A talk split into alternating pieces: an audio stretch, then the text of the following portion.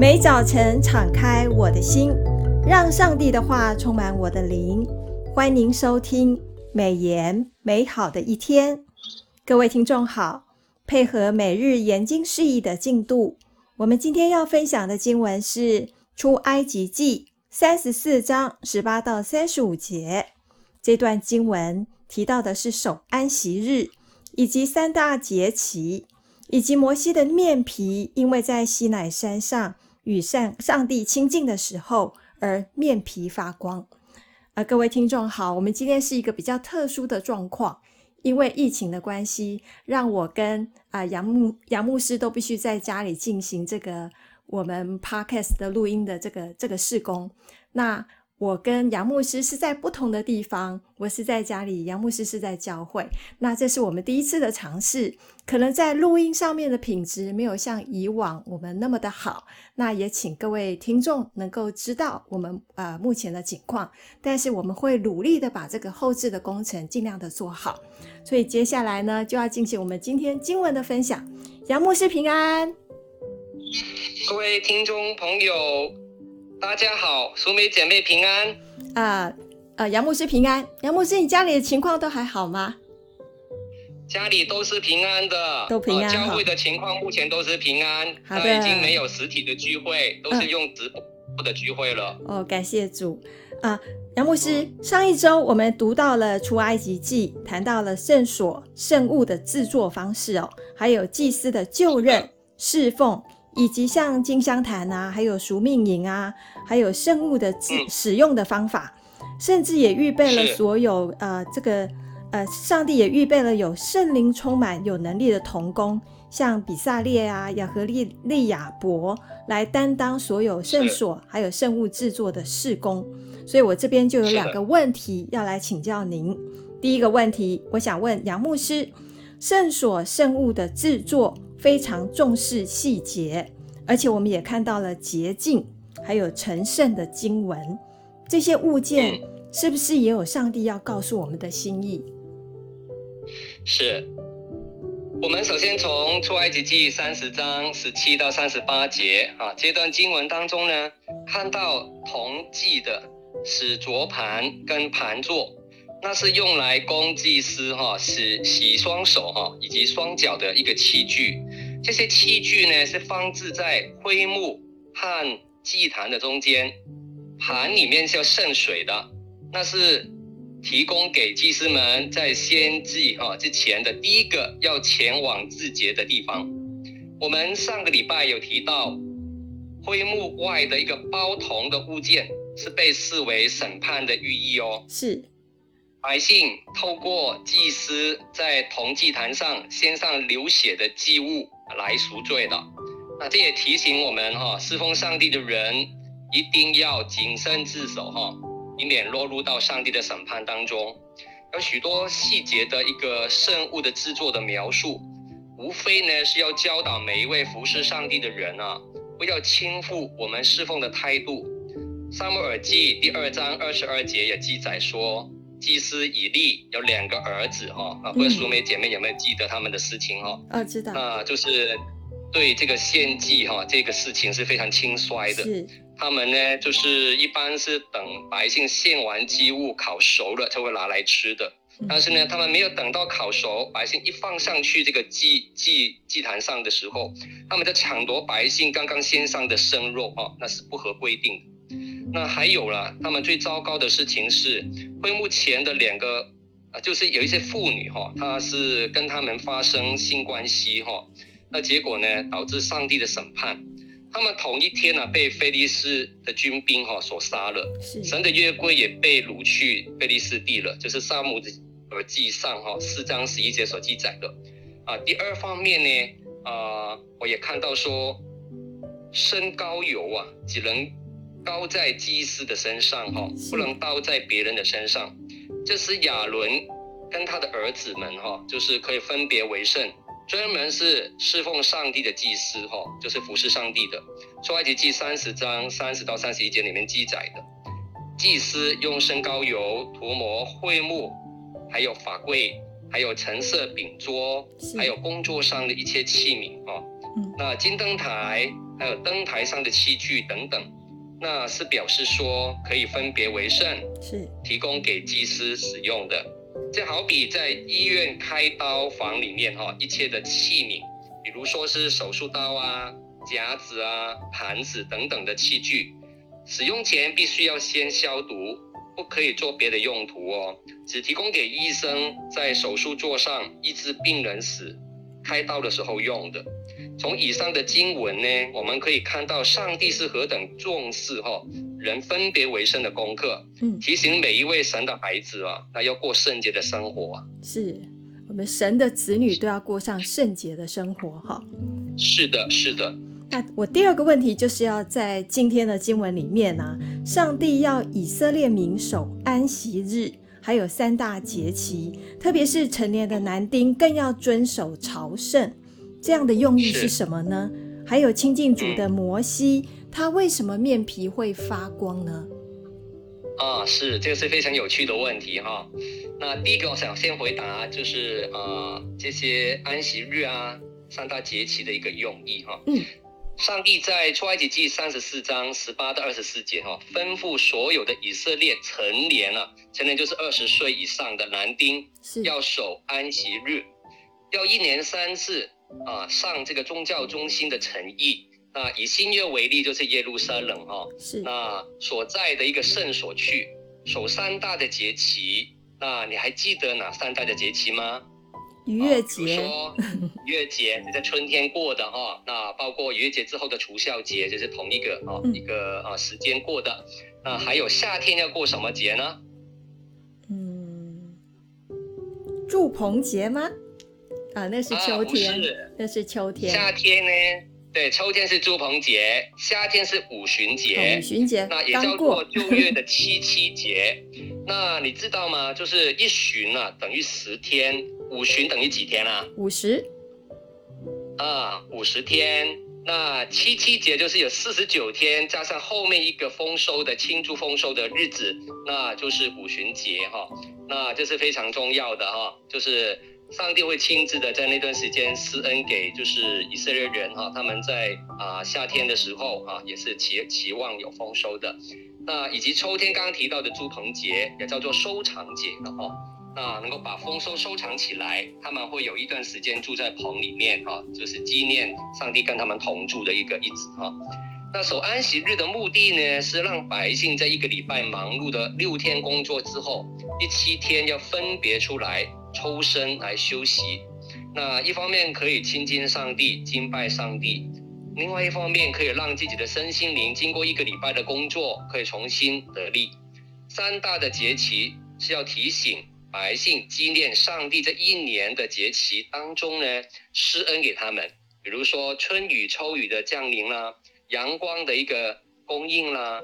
还有守护田产不被外族入侵抢夺等等的恩惠啊，给百姓的。那教导百姓纪念一切的赏赐跟保守，都是从上帝而来的。那第二方面，我要回答一下这个为什么摩西亲近上帝之后会脸皮发光哈这个问题。那就是记载在出埃及记三十四章二十九到三十五节这段经文里面，提到亲近上帝的摩西。脸上的皮肤因着耶和华跟摩西说话，脸皮就发光了哈。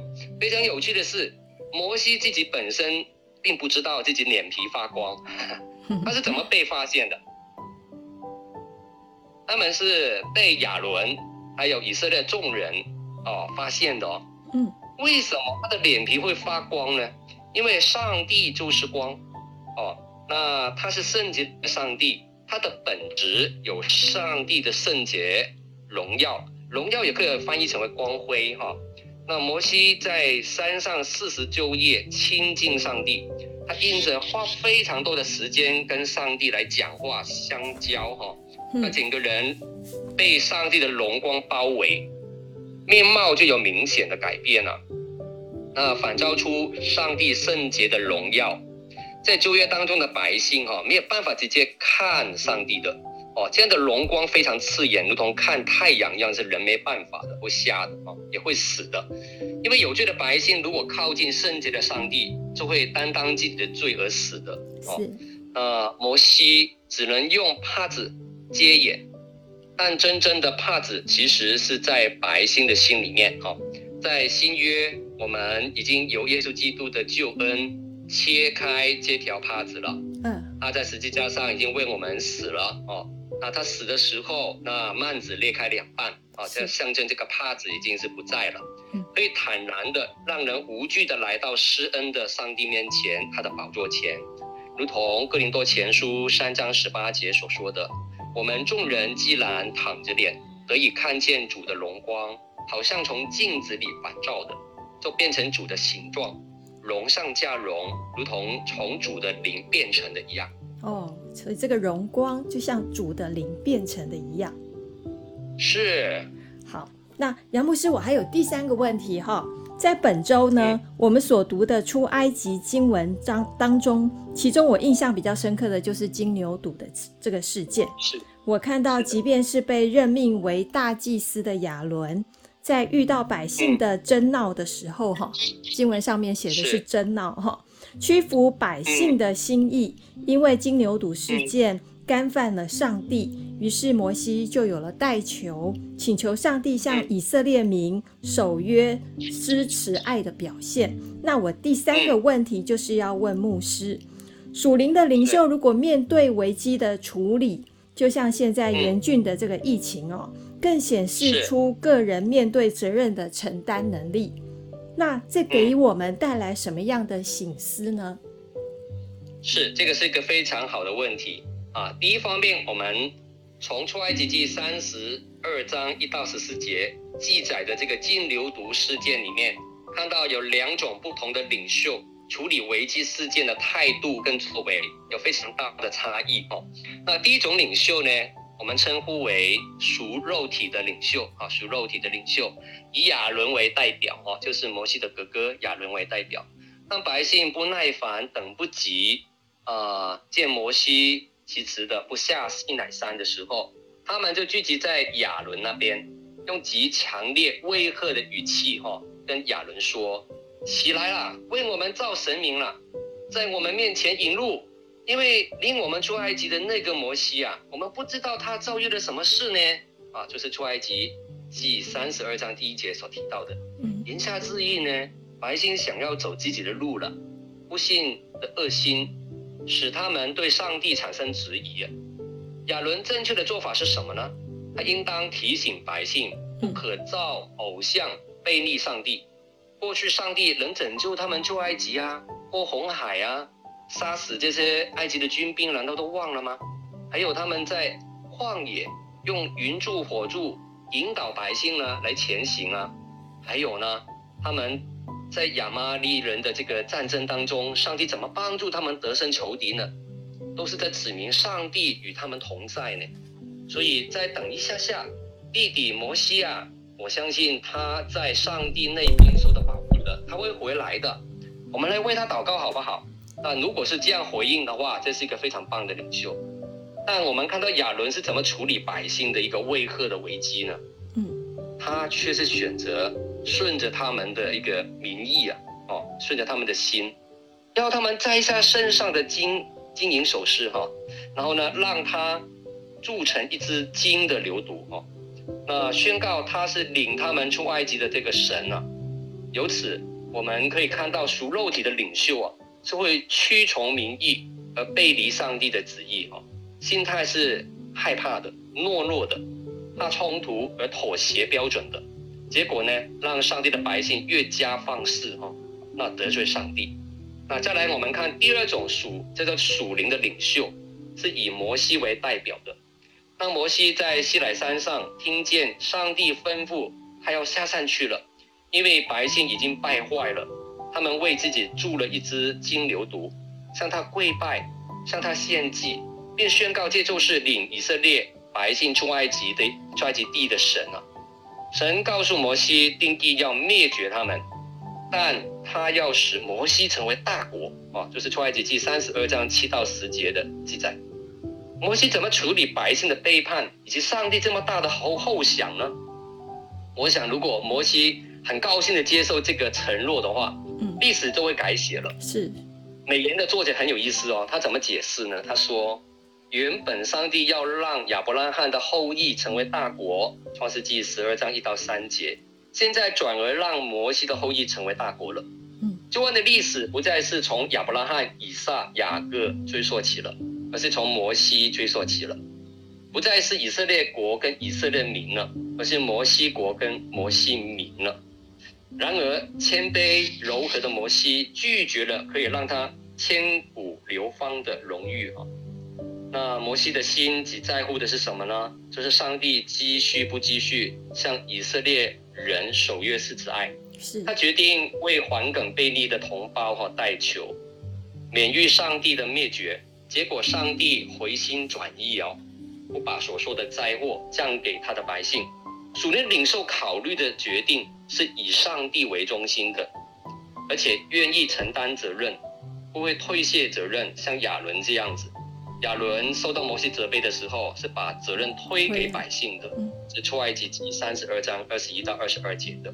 我们再来看第三方面，现在台湾的疫情这么严重，啊，从五月中就开始升为三级了。我看到台北市长柯文哲以及新北市长侯侯友谊哈，在五月十八号即颁布了台北市、新北市学校都停课了，最近也规定不准在餐厅用餐，对不对？对，那从上礼拜六、礼拜天看，哇，台北市民高度的自律，配合政府的这样的一个措施哈，尽量留在家里不外出来看哦，真的是国际奇迹哈。我看两位领袖哈，超前的中央的做了一个危机处理啊，就是决定这个决定是好的，是合宜的。我也对这两位领袖的果断、同心、勇敢、承担责任给予肯定啊。那教会跟机构面对十年祭的实施，哈，那也非常果断的配合政府申请免用笔签名的 QR code，对，专属图案张贴在大门口，哦，不知道就是你们机构有没有做这个哈？有。那我们教会就是马上做了，对，这个是非常好的。那我们就不用拿笔来签名，哦，也就是降低用公用笔感染的危机处理的决定，非常好的决定。也节省市民排队的这个为了签名排队的这个时间哈，这样疫情艰困的时刻里面，我们其实真的是要多支持政府哦。那第一线的服务医护人员，那他们真的是非常辛苦的守护我们呢。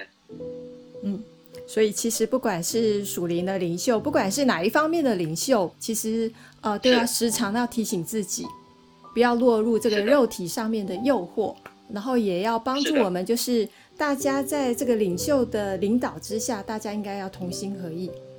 就像这次的疫情，疫情大家更要这个努力的配合，一起防疫才对哈。好，今天真的好感谢杨牧师，还特别就是呃配合我们美颜上面的需要，然后在教会里面来接受我们的采访。那再次的提醒大家哦，就是要小心防疫，然后随时保持自己的健康跟居家的这个清洁。还有这个，呃，防疫上面的所有的事情，我们要天天来倚靠神，让我们度过这段艰难的时刻。那今天的美言美好的一天就分享到此，谢谢你的收听。美言美好的一天是读经会所设立的节目，我们推动读圣经，让信仰融入生活，让见证温暖你的心。若是你喜欢这样的节目，请别忘了要留言给我们，或者是定期呃订阅我们的频道。对于事工，若是有感动奉献的，也欢迎您到国际读经会的官网来做进一步的洽询。愿上帝的话语丰富充满你我的生活，使大家福杯满溢。